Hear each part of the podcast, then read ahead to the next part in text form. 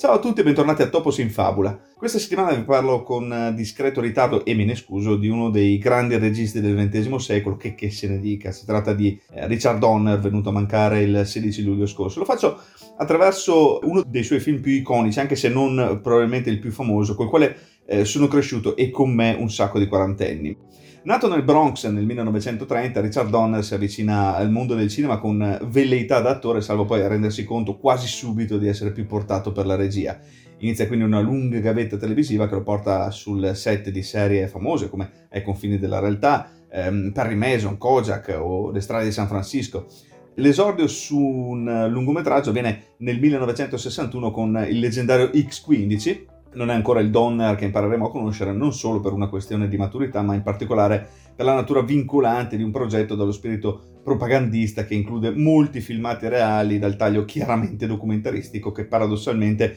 risultano poi meno pesanti dei tanti momenti di raccordo eccessivamente parlati in cui eh, neanche Charles Bronson, presente nel cast, può incidere più di tanto. Era uno di quei registi che poteva affrontare qualsiasi genere, dotato di, di, grande visione, di senso dell'intrattenimento, un uomo di polso che allo stesso tempo abbinava un carattere affabile, una profonda umiltà e l'intelligenza di sapersi affidare al lavoro di squadra, instaurando amicizie sincere e durature anche oltre lo schermo con molte delle persone che hanno avuto la fortuna di collaborare con lui. Basti pensare a Mel Gibson, eh, che con Richard Donner lavorerà sul set di ben sei film tanti presi che mi offrono il gancio anche per una, un accenno di vena polemica, perché uno come Donner non era certo e per fortuna un nome di nicchia, ma probabilmente avrebbe meritato più riconoscenza di, di quella che comunque ho ottenuto. Sapete che non sono tra quelli che considerano gli Oscar come eh, metro di giudizio di una carriera, ma eh, l'Academy avrebbe eh, potuto anche sforzarsi di concedergliene uno alla carriera quando era ancora in vita. Nella seconda metà degli anni 90 qualche film non ottiene il successo sperato, situazione che ha portato poi, eh, anche per sua scelta, ad un graduale allontanamento dallo show business. Qualche eh, giorno prima, per caso, qualche giorno prima della sua morte, stavo eh, rivedendo Maverick, proprio uno di quei film non fortunatissimi di cui accennavo poco fa, una commedia western, un film non completamente riuscito, ma comunque gradevole proprio per la direzione di Donner, capace di dare scorrevolezza alla storia, valorizzare un buon cast col cameo di Danny Glover a valere da solo una visione. Insomma, nel momento in cui ho deciso di parlare di Richard Donner, la scelta è stata naturale, obbligata, sentita, non poteva non ricadere su Arma Letale, titolo che, titolo che amo profondamente, ehm, ma questa si potrebbe definire una motivazione personale, per cui aggiungo anche qualcosa di oggettivo. È una pietra miliare del poliziesco d'azione, un, il buddy movie per eccellenza, uno di quei film che raggiungono risultati che forse non si erano nemmeno prefissati, ma di cui eh, meritano ogni centesimo, che grazie ad una serie di congiunzioni astrali diventa un cult, laddove le congiunzioni astrali vanno lette come virtù dei soggetti coinvolti a più livelli, non come semplice coincidenza fortuita. L'arma letale è un film che gioca sul contrasto, lo mette in chiaro fin dal prologo con l'allegria delle note di Jingle Bells Rock che fa da sottofondo a un presunto suicidio, un volo da un palazzo che offre tra l'altro l'occasione eh, subito a Donner per mettersi in, in, mostra con una serie di riprese da varie angolazioni, incluso il punto di vista dall'interno della caduta e l'impatto sull'auto parcheggiata. Ma la vera contrapposizione su cui fa fondamento il film è l'estrema diversità dei due protagonisti che in breve tempo diventa carburante di un feeling che rende immediatamente la coppia speciale. Eh, Roger Marta, felice padre di famiglia, famiglia numerosa tra l'altro, vive in una bella casa, lotta contro il razzismo, lui di colore, poliziotto stimato e ben voluto, si appresta a festeggiare il suo cinquantesimo compleanno, arrivando al giro di boa in una condizione complessiva di cui essere grati. Roger Marta interpretato da Danny Glover. Invece Martin Riggs, interpretato ovviamente da Mel Gibson, è più giovane ma deve eh, già fare i conti con uno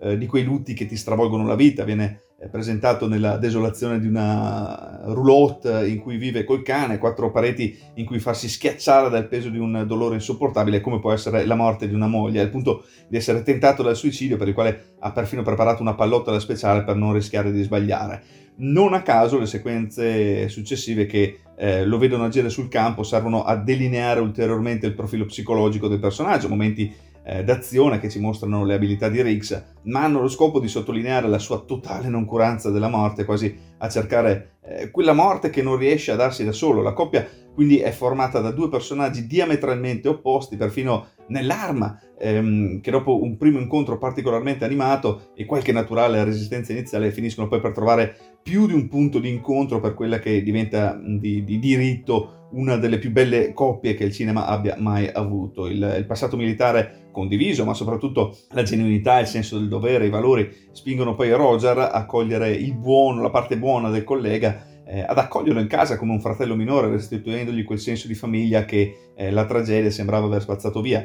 Roger, che inizialmente invece sembra quasi spaventato da Riggs e arriva a chiedergli se abbia mai incontrato qualcuno senza ammazzarlo, con, con Martin che ammette che uccidere è la cosa che eh, gli riesce meglio, quando invece poi si dimostrerà eh, l'unico in grado di capirlo, di andare oltre la sua sofferenza. Insomma, un tratteggio eh, stratificato dei personaggi che non si vede tutti i giorni in un film d'azione, a merito di Shane Black, lo sceneggiatore di cui parleremo eh, tra poco, che trova la sua massima concretezza nell'interpretazione perfetta di Danny Glover, ma soprattutto ovviamente quella di Mel Gibson. Tra l'altro, prima di lui la produzione aveva considerato una lista lunghissima di nomi impapabili per il ruolo, poi saltati per i motivi più disparati ve ne dico qualcuno, Christopher Reeve, eh, Kurt Russell, Patrick Swayze, Richard Gere, Kevin Costner, Michael Douglas, Harrison Ford, Christopher Lambert, Jeff Bridges, Alec Baldwin, Michael Keaton, Robert De Niro, Jeff Goldblum, Charlie Sheen, Nicolas Cage, John Travolta, Al Pacino, Dennis Quaid, Nick Nolte, Don Johnson, Tom Selleck, Sylvester Stallone, Arnold Schwarzenegger, Mickey Rourke, Rutger Hauer e Bruce Willis.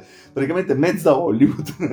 Mel Gibson ha 30 anni, ha già diverse cose alle spalle, tra cui Mad Max, di cui vi parlerò la prossima settimana, l'ho deciso adesso. Mel Gibson crede nel progetto al punto di rifiutare la parte da protagonista in titoli come La Mosca e Gli Intoccabili, parti poi andate, come ben sappiamo, a Jeff, rispettivamente a Jeff Goldblum e Kevin Costner. Eh, scelta che lo premia rivelandosi il film che lancerà definitivamente la sua carriera, una performance intensa sia dal punto di vista fisico che emotivo, muscoli e sfrontatezza nelle scene d'azione, occhi da matto in una maschera di follia tipicamente sua, trasporto nei momenti drammatici, tempi comici nei duetti col, col collega, per dire Zeffirelli deciderà di offrirgli il ruolo di Amleto eh, dopo aver visto la scena in cui Riggs è sull'orlo del suicidio. Quello di Mel Gibson è un approccio al ruolo eh, encomiabile, manifesto di come bisognerebbe considerare il cinema tutto e non solo alcuni generi eh, ritenuti elitari. In sostanza, un bel dito medio a quella storia vecchia come il cinema, secondo cui eh, l'action dovrebbe essere un genere minore capace di declassare sia la carriera di chi recita sia lo spettatore che lo guarda. Ne abbiamo già parlato in passato anche qui a Topos. Il fatto che eh, Riggs goda di un uh, focus di un certo tipo non vuol dire ovviamente che poi eh, Roger Martha sia eh, relegato a semplice spalla. Danny Glover risponde con una prova veramente all'altezza alla personalità necessaria per non essere offuscato dall'aura di Mel Gibson, ma anzi si prende la sua quota di scena con carisma e credibilità. Per il ruolo del cattivo che poi toccato al grande Gary Busy. La produzione aveva pensato inizialmente a John Saxon, impegnato però con Nightmare 3, e sono dato nomi come James Woods, Tommy Lee Jones, Christopher Walken, salvo poi scegliere Busy anche per il modo in cui era eh, capace di risultare minaccioso di fronte a un torello come Mel Gibson. La scrittura dei personaggi, stiamo, eh, siamo tornati a parlare di arma letale ovviamente, e componente emotiva, eh, dicevamo all'inizio, sono alcuni dei meriti della sceneggiatura di un giovanissimo Shane Black che si apprestava ad esordire nel mondo del cinema. La prima versione era molto più dark, poi dopo varie modifiche volute dal produttore Joel Silver e dallo stesso Richard Donner, si arriva alla versione finale che comunque presenta i tratti distintivi di Shane Black, eh, dal setting natalizio all'intrigo criminale ancora eh, protagonisti problematici, amicizie, rapimenti, auto che sfondano case, uno dei classici temi del cinema, direi, dialoghi con tendenza alla, alla parolaccia, che per qualche ragione ignota e idiota nell'adattamento italiano vengono infarciti da insulti omofobici che in originale non c'erano. E, e ovviamente una eh, generosa dose d'azione. Se è vero che um, per fare un buon film serve una storia da raccontare, è altrettanto vero che è fondamentale trovare qualcuno che quella storia la sappia poi raccontare. Richard Donner sapeva come valorizzare gli uomini, le loro vicende, le emozioni, allo stesso modo in cui riusciva ad esaltare l'azione e l'adrenalina. Riprendeva ogni scena da più angolazione e sceglieva sempre la sequenza giusta, non necessariamente quella più scontata Il ritmo di Arma Letale è indiavolato, non concede pause, una direzione fluida, dinamica, emozionale che rende avvincente ed estremamente scorrevole una durata di 110 minuti che alla fine sembrano pure pochi. Il repertorio action è chiaramente completo, esplosioni, botte, sparatorie. Durante le riprese di Arma Letale i consulenti tecnici della polizia di Los Angeles e del dipartimento dello sceriffo di Los Angeles hanno collaborato a stretto contatto con il regista, il cast e la crew per garantire un senso di autenticità.